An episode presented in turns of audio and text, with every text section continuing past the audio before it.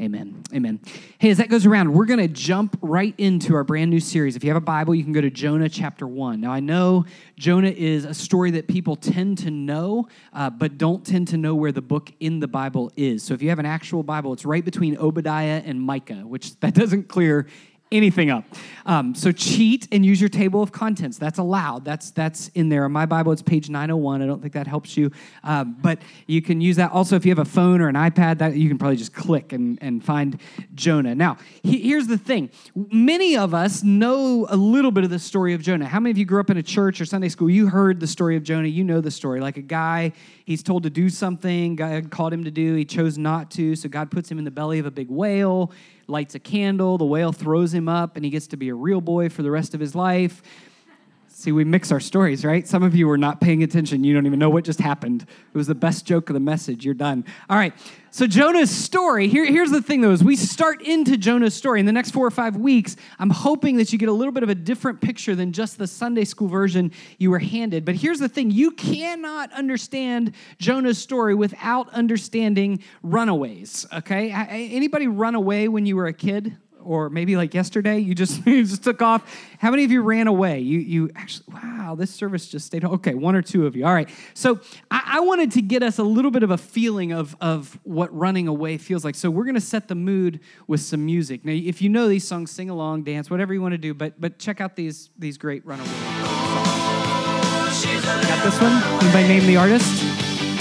Come on, shout it out. Bon Jovi. Come on, Bon Jovi. It's not shot through the heart, so nobody knew. How about Young Generation? This is Ed Sheeran, for those of you who don't know this. This is where we find everybody. Oh, here. This is a band called, anybody know? Soul Asylum. I was in a band, we stole the name, it was Soul Anatomy. There's another one coming. And see all the heads on this one, all the heads are like this. You just can't you can't not do that, right?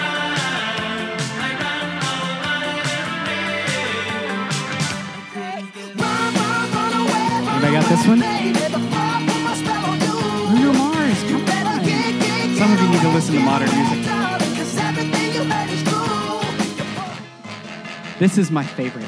Crank this up if we can. Does anybody know this one? When it gets to the part, you gotta sing it. When it gets to the part, you gotta sing it. Dad'll lead us.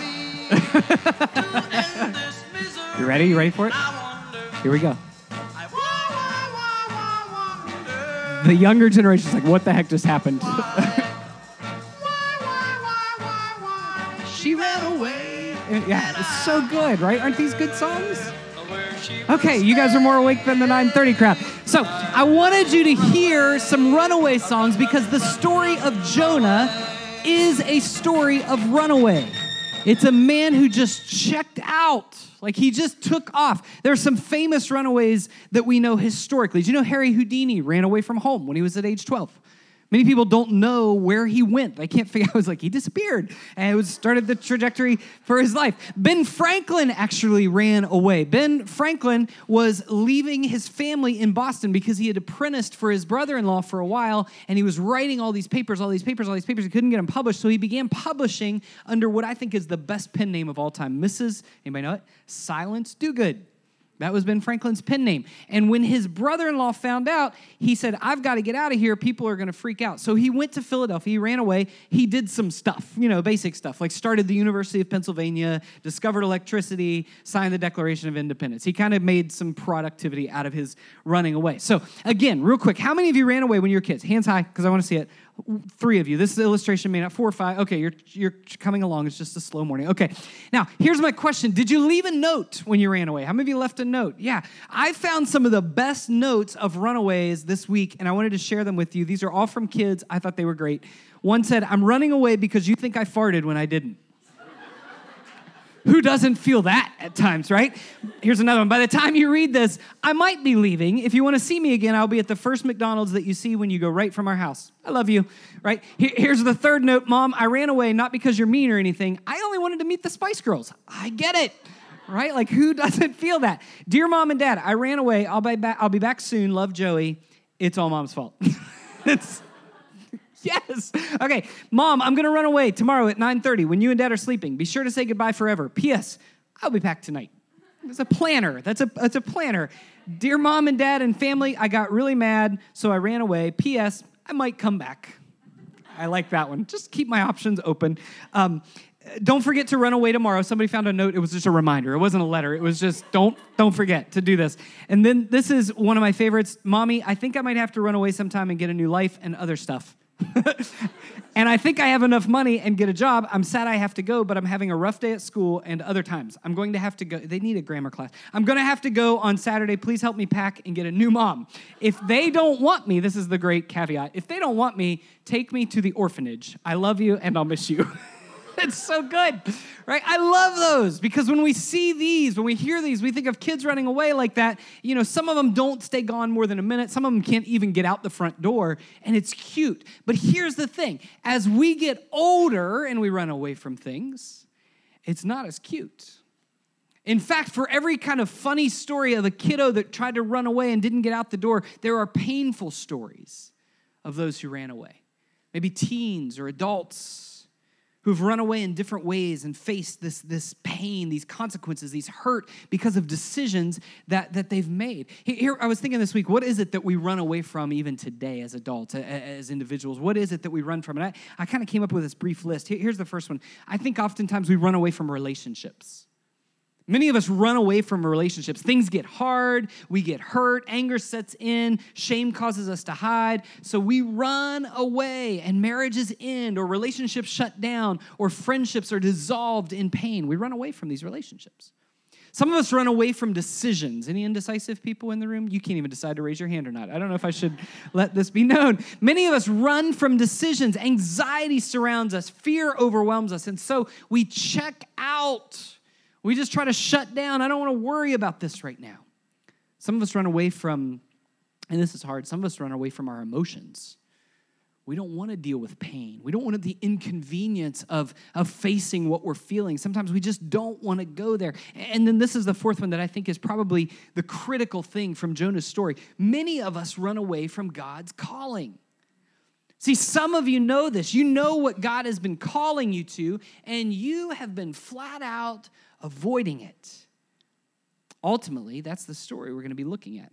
A man named Jonah who was called by God and didn't just shut down. He didn't just sit down and say, ah, I don't know. He actually ran the other way. So look at Jonah 1. Now, I know you've gotten Sunday school versions of Jonah, and it's all about this guy who was told by God to do something and he gets swallowed by a whale. First of all, we're going to correct that. We don't know that it was a whale. Might have been. We'll talk about that in a little bit. But it's somewhat mixed up because we miss some of the context of the story. Look at verse 1 in Jonah 1.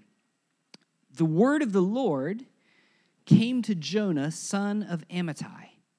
Now, as we get started, I want, I want to pause there and I want to show you a couple things. First, we are told that something comes to Jonah. What is it? Everybody shout it out. It's the word of the Lord, right? That God actually speaks to him. Now, I want you to feel good about this because today I think God still wants to speak to us. I, meet people all the time who are like, well, why, why am I not hearing God? Why am I not hearing God? But I think God wants to speak into our lives, speak into our hearts. And when we disciple people in huddles here, we talk about this all the time. What is God saying to you? And most of the time, it starts the first few months, people are just like, I don't even know what that question means. Because I don't know how to hear God speak. I don't know how to process that. And we practice it together. But as he's told, it says the word of the Lord came to Jonah. Now, I want you to think about this because there's a tension. God spoke to Jonah. That's great news, right? We would love it if God spoke to us. Maybe? Some of us aren't so sure. Because what God speaks, we're going to see Jonah didn't want to do. God spoke into Jonah's life, but Jonah was like, I don't know if I really want to do that. And I think that names us. In fact, I think today there's a Jonah in all of us.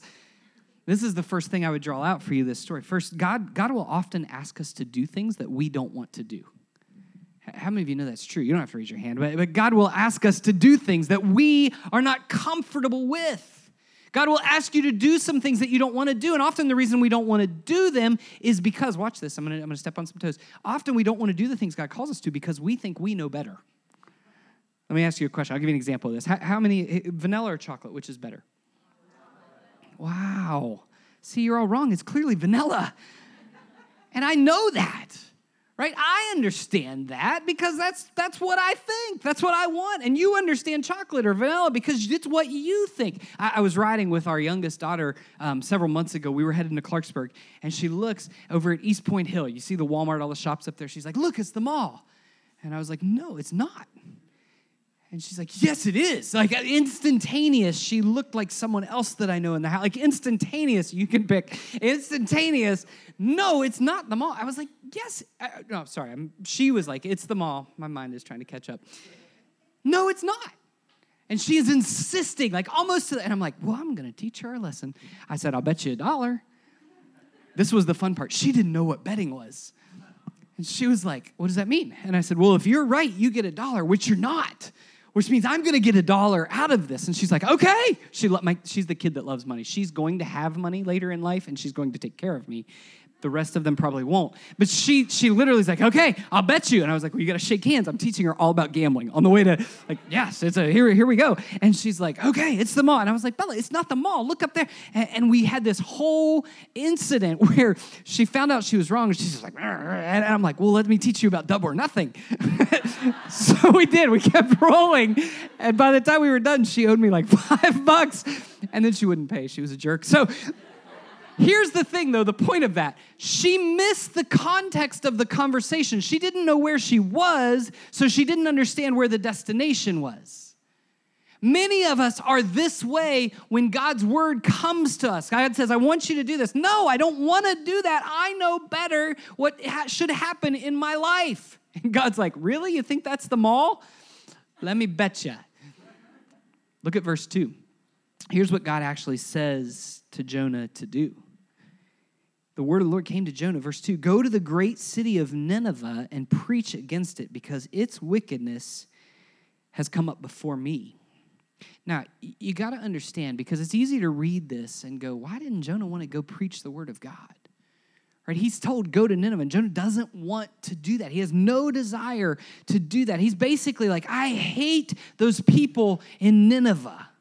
Right? Uh, first year that I ever coached soccer here in Buckhannon, we had we had this team, and I'm out on the field the first practice helping the head coach. I didn't want to be the head coach. I'm helping the, assist, the, the head coach, and I'm standing out there, and there's this little girl on the field. She's standing in the back, and she's picking flowers. I was like, she's not going to produce anything this year. Like I'm scouting the team, and this this little boy shows up late, and literally all she does, she like looks up from picking flowers, and she's like, "Oh no!" And I'm like, what is going on? She goes, I hate him. And I'm like, don't say that. She's like, no, I do. I hate him. she had reason. And so we go, we go on, and I'm thinking that's Jonah when it comes to Nineveh. Now it's real easy for us to go, why would he hate Nineveh? Let me give you some context, okay? Nineveh was the largest city, the capital city for the Syrian Empire. And the Syrian Empire was brutal. They were known, you can read this in history books, this is not all coming out of scripture. They were known that if they were about to attack a city, at times there were other cities, if they were about to get attacked by Syria, they would actually, the people of that city would just commit suicide because they didn't want to face the brutality of the Syrian Empire. Because here's what happened. Here, here's what they knew about, uh, about Nineveh's brutality. When the Syrians attacked, Oftentimes, they would go in and they would attack the city. They would kill people. They would assault the women before they would kill them. They would torture the children before they would kill them. Then they would take the husbands who were still alive, and we're told historically they would skin the husbands alive, and then they would bury them in sand up to their necks. But they weren't finished. As they were there dying, they would pull their tongues out and stake them to the ground, and they would allow them to die. And when it was all over, they would behead them and they would take all the heads and they would move toward the city that they were about to attack next and they would stack a pyramid of heads to just show the brutality. So when Jonah says, I hate this city, now we understand it.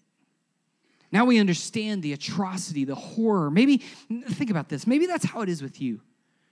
Maybe you know some things that God says to you and you just feel like, I don't want to do that. I recognize what it's going to cost me. I recognize the hurt that it might cost me to try to forgive that person again. I recognize the wounds that that's going to drag up. I, I don't want to do that. I don't want to give the way that God wants me to give. I don't want to give 10%. I don't want to give up this relationship. I know this relationship pulls me away from Jesus, but I don't want to give that up. I, I don't want to. I don't want to. I don't want to end that. I don't want to shut that down. And we know it's not what God wants, but we don't want to change. So we delay. Right? That's our approach. Many of us don't just run, we delay, we avoid. We think, I'll do it later. We avoid the people, the places, the places where we will go and actually hear the truth. Think about this, parents. It's like our kids, right? How many of you parent this way or you were, you were raising your kids and you were doing this? Like, don't make me come over there. I'm going to give you what? What's the, the magic number across the universe? I'm going to give you to the count of. Why did they not pick one? Right? Do you ever think about that? Like one, two, then what's next? Two and a half, two and three quarters, two and seven eighths, right? Here's what we're teaching our kids when it comes to parenting in that way we're teaching our children delayed obedience. We are showing them, saying, I'm, I'm going to give you this decision to make, but you have time. Just delay it. And so, what happens, and, and I read a pastor who said this, I love this. He said, The mark of spiritual maturity is the lag time it takes us from when we hear God to when we obey God. He said the most spiritually mature people are the ones who have no lag time. God says something, I trust it, and I'll go. And here's what I'm afraid of I'm afraid of our churches in the West that, that, that many times we're full of folks who delay our obedience to God. We sit in service. I see this all the time. We sit in services and we have these emotional moments where we're just kind of going, oh, God, I just felt God is saying, Jesus is speaking into my life. And, and you, you walk out. This, these are the Sundays you'll walk up. Oh, that was such a good service. And then it's like they disappear for six weeks, or we don't obey, or we don't follow up on the things that we know God has called us to. See, God will tell you some things, and let's be honest, sometimes we don't want to do it. So look at what Jonah does in verse 3. But Jonah ran away from the Lord, and he headed for Tarshish. That's a hard word to say he went down to Joppa, where he found a ship bound for that port of Tarshish. After paying the fare, he went aboard and he sailed for Tarshish to flee from the Lord. Now, to- notice a couple things, right? We're told in verse 3 Jonah what? Ran away from the Lord. And by the way, at the end of the verse 3, it says he sailed for Tarshish to flee from the Lord. Don't forget, he was running away from the Lord. That's what the writer's saying. Don't miss this.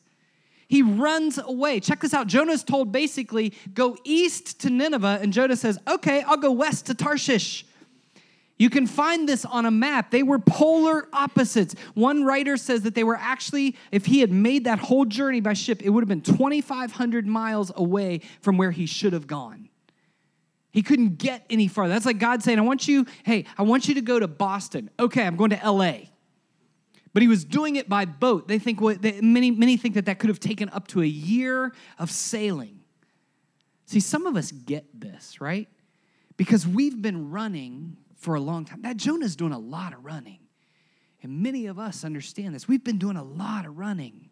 You've been drifting, right? I was thinking about this this week when, when we've been to the beach before, and I've got my kids out in the water, and we're, we're playing jaws and all that stuff. Like, and you're out in the water for long enough when you when you're swimming and you're having fun, and you look back, and maybe 15 minutes have passed, and you can't even see the house or the condo or the hotel where you're staying because what? You've drifted in the current.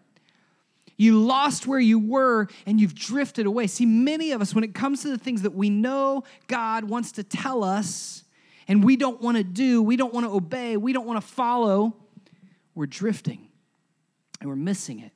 Some of you know this because years ago you were really close to God. Maybe you made a commitment at camp or, or you were in a, a setting where you heard the gospel and you, you started to pray, you started to follow Jesus, you started to obey the things that he said, and God answered and, and he was leading you. But now you pray prayers and God answers, and you're like, wow, what a coincidence right? We delay this, we push this aside, we drift. But what if we were to go back to where we're being obedient? Here's the second thing that I think we find in this story. This is so critical. When God speaks to us and there's things we don't want to do, you will always be able to find there's always a ship going in the wrong direction. I don't know if you ever noticed that. There's always a ship. If God says, I want you to do this, there's always a ship going this way, right? Sometimes it's our friends. Sometimes our friends are that ship, like, ah, you don't have to go. Come on, let's Okay, that sounds good. I like it better over here anyway. Sometimes it's ourself. We are master shipbuilders. Right? We can build a whole lot of ship. And we can let it take us away from who God wants us to be, from where He wants us to be. And, and, I want you to understand that we can write God off or avoid things. We can always get away if we try hard enough. But watch this story and, and see if it speaks to you. Verse 4 says this Then the Lord sent a great wind on the sea, and such a violent storm arose that the ship threatened to break up. Now, here's my third point, and you're not going to like this point. You ready? You guys ready? God may send a storm to get your attention. So when we hop on those ships that are so easy to find that take us the other way, God may send a storm to get your attention. I, don't want you to miss that because God will sometimes wake you up by sending a storm. I know some of you are already like theological acrobatics are happening right now. What does that mean? Does that mean God causes all the bad stuff in my life? Because I've thought that for years. You with me? Like I've thought that he's the one that I should be angry at. And now you're giving, if this is true, you're giving me permission to believe that. Listen, I'm not saying he's caused every bad thing in your life. I don't believe that. But I do believe sometimes God allows stuff to happen because he wants to capture your attention. And it's the only thing that will actually get your attention. Last year, I was in a really stressful season of ministry, trying to figure a whole bunch of stuff out. And I remember I had, I got uh, the flu first, followed by having to have a tooth ripped out of my head that just was awful. tell you stories, you gross out. It'd be like Syria all over again, right? like flashbacks. And, and, then the flu turned into pneumonia, and I'm laying on the couch feeling, what do we do? We feel sorry for us. How did I get here? And it was like God was saying, I couldn't get your attention any other way. I wanted you to slow down and rest. I wanted you to be still. I wanted you to put all this stuff aside that you've been carrying that I never meant for you to carry. See, sometimes God will allow these storms into your life because He's saying, I love you enough to get your attention. Look at what happens in this story, verse 5. All the sailors were afraid, and each cried out to his own God. Now, understand in this passage, when it says that, when it says God, lowercase g, that's the word Elohim. They were crying out to unknown gods. They were praying to any God they could think of. Any God they, they were aware of, they were praying to that God. And they threw the cargo into the sea to lighten the ship. But Jonah, watch this, had gone below deck where he lay down and fell into a deep sleep. The captain went to him and said, How can you sleep? Get up and call on your God. Call on your Elohim. Maybe he will take notice of us so that we will not perish. Verse 7. Then the sailors said to each other, Come, let us cast lots to find out who's responsible for this calamity. To which I think Jonah was like, Oh, shoot. They cast lots. The lot fell on Jonah. I don't know if it was like a twister spinner or what, but wherever it ended up, it landed on Jonah. So they ask him, Tell us who's responsible for making all this trouble for us. What kind of work do you do? Where do you come from? What's your country? From what people are you? Know what Jonah should have said was, I'm a runaway prophet. God told me to go over there. I decided to come over here. It's my fault. Let's deal with it. But watch what he says. Verse 9. He answered, I'm a Hebrew and I worship the Lord. Now, when you see Lord, all caps like that, he's naming Israel's God. He's naming Yahweh. He says, I worship Yahweh. You've got all these Elohim, these unknown gods. I worship Yahweh, the true God, the God of heaven who made the sea and the dry land. This terrified them, and they asked, What have you done? They knew he was running away from the Lord because he'd already told them so. The sea was getting rougher and rougher. So they asked him, What should we do to, to, to you to make the sea calm down for us? Now, can I just want to be honest with you in this moment. This passage, this part of this story is a little bit annoying to me. These sailors are stressed out. They're watching the ship rock. They're feeling it starting to break up. And they're going, What are we going to do? Let's cry out to every God we can think of. And the one guy on the ship who knows the authentic, true God of the universe is sleeping below deck. He's sleeping below deck. And when they figure out that this storm is his fault and they come to him and they say, Who are you? Where do you come from? What's the deal? He says, I'm Hebrew. I worship the Lord, Yahweh. Really, Jonah? Like, really? Because you're going 2,500 miles away from where God wants you to be. Now you're going to start the God talk? You ever been in that situation where you blatantly rejected what God wanted and suddenly you're in a crisis and, oh, Jesus, I can't, just help me, help me, get me out of this tent. I don't, what am I going to do? Here's why this is annoying to me. See, today people are, and you know this, the people who don't follow Jesus don't follow Jesus because of the people who claim to follow Jesus but do not live like it at all. Do you understand that? The people who choose not to follow Jesus will reject Jesus because of the people like Jonah who say they follow Jesus, but their life doesn't match it at all. There's no distinction between them and someone who does not know Christ. This is called cultural Christianity. It's consumer religion. I will go to church, I will get what I want from God, and I will refuse to let my life match up in, in, in obedience to God. We see this all the time. We live this all the time. Relationally, we say, God, I want you to give me all the good stuff, but I'm not going to let my marriage match up to what you want. We see this financially. God, if you will bless me, I'll give to you, but I'm not going to give faithfully like you command me to. Ethically, we see this. Fighting for justice, we see this. Politically, we see this. Sexually, we see this. Across our culture, there are Christians who are following Christ here and disobeying him here. And we're missing it. See, this is where Jonah is. You say you worship God, but you reject him. Then the storm comes, and Jonah, Jonah finally realizes, well, this is my fault. See, some of us, some of you get this right now.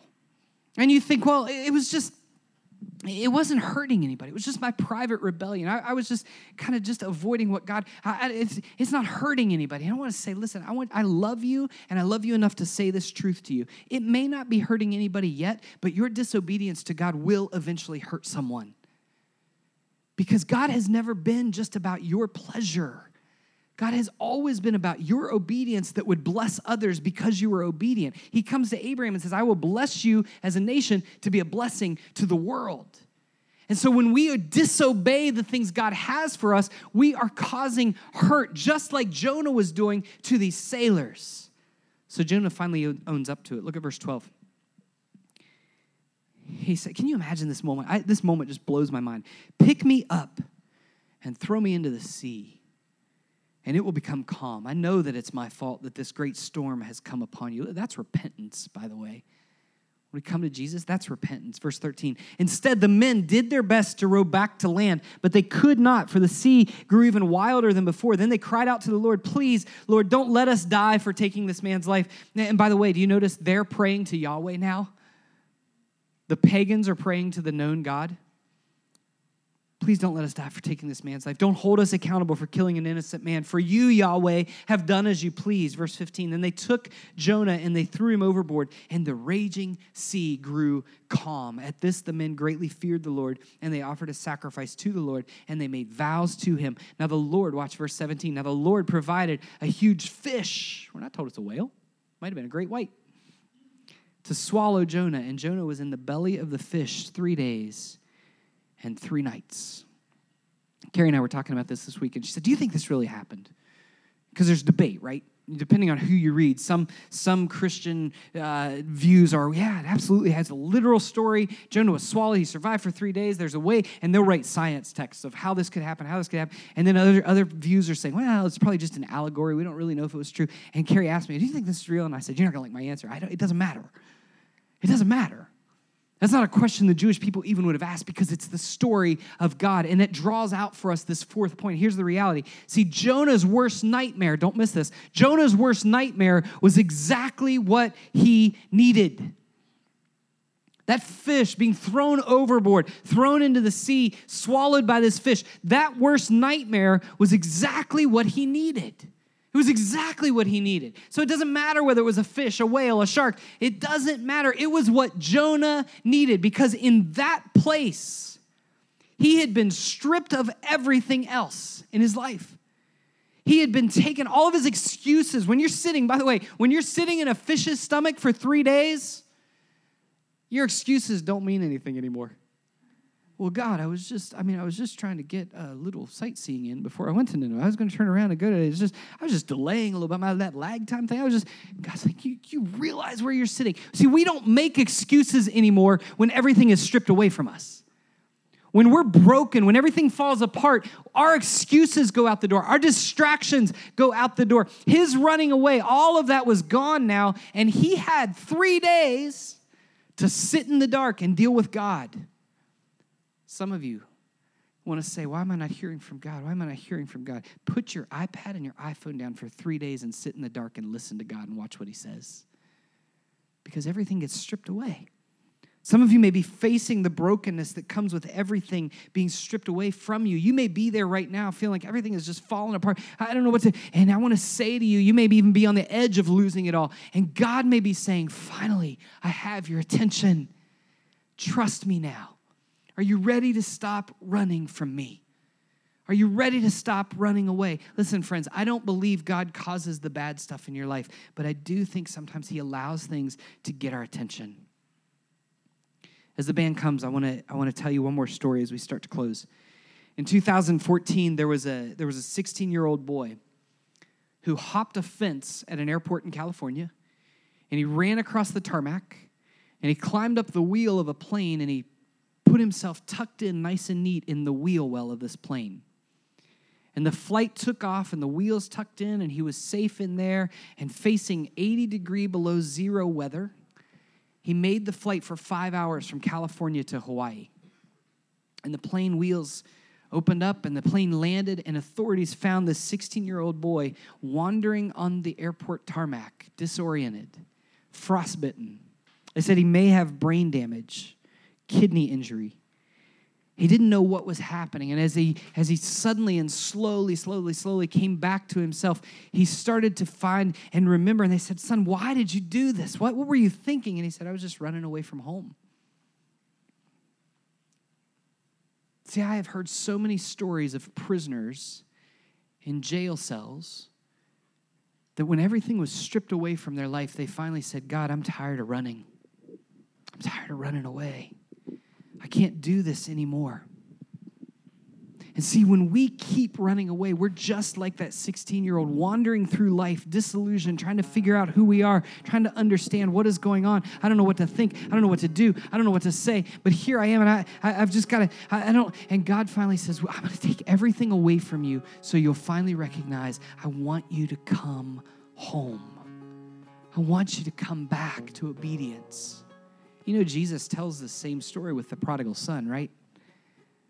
This is the story of the prodigal son running away, going, God, uh, Father, give me my inheritance. Let me go. And he squanders, he squanders, he squanders. And finally, when it says, when he came to his senses, he said, I got to go home. My dad's good. My dad's good. And if I go home, it'll be better to be a, a servant of a good dad than a runaway with no dad. And so today, as we close, as we start this series together, which by the way, friends, I believe the next four weeks could set a trajectory for you of saying, I know what obedience looks like, and I'm going to live into that. Obedience starts with stopping running away. And today I'm inviting you to a place where you would say, I want to come home to my good father, and I want to be obedient in the things he's called me to. Let's pray together. And as we mm-hmm. pray, maybe as you're here, this is just real for you, and you just feel like this isn't a message, it's just general. This is a message I needed to hear. And maybe you just mm-hmm. tangibly need some sense of recognizing that today you're making a decision, you're making a choice to say, I'm not going to run any longer. See, Jonah had a point of surrender. He had a point where he had to say to those other sailors, You can throw me into the sea because I'm done running. And I think every one of us needs a point of surrender in our life. Where when we recognize Christ's work, when we hit a point that we say, I can't run any longer, we have to turn back to Jesus. And if that's you in this place, I'd love to just pray specifically for you if you're tired of running, if you're tired of trying to just fill up whatever's empty or, or, or pursue the things you think are going to bring meaning when you know all along you've been disobedient, if you, whatever that is, if that's you and you want to pray, I would love to pray for you. And in this church, all we do is say, why don't you make eye contact with me right now? Nobody's looking around, everybody's praying. But if that's you, amen. I just want to see your eyes and I want you to know God sees your eyes. And God's going to be glorified in you by your obedience. Anybody else? So let's pray.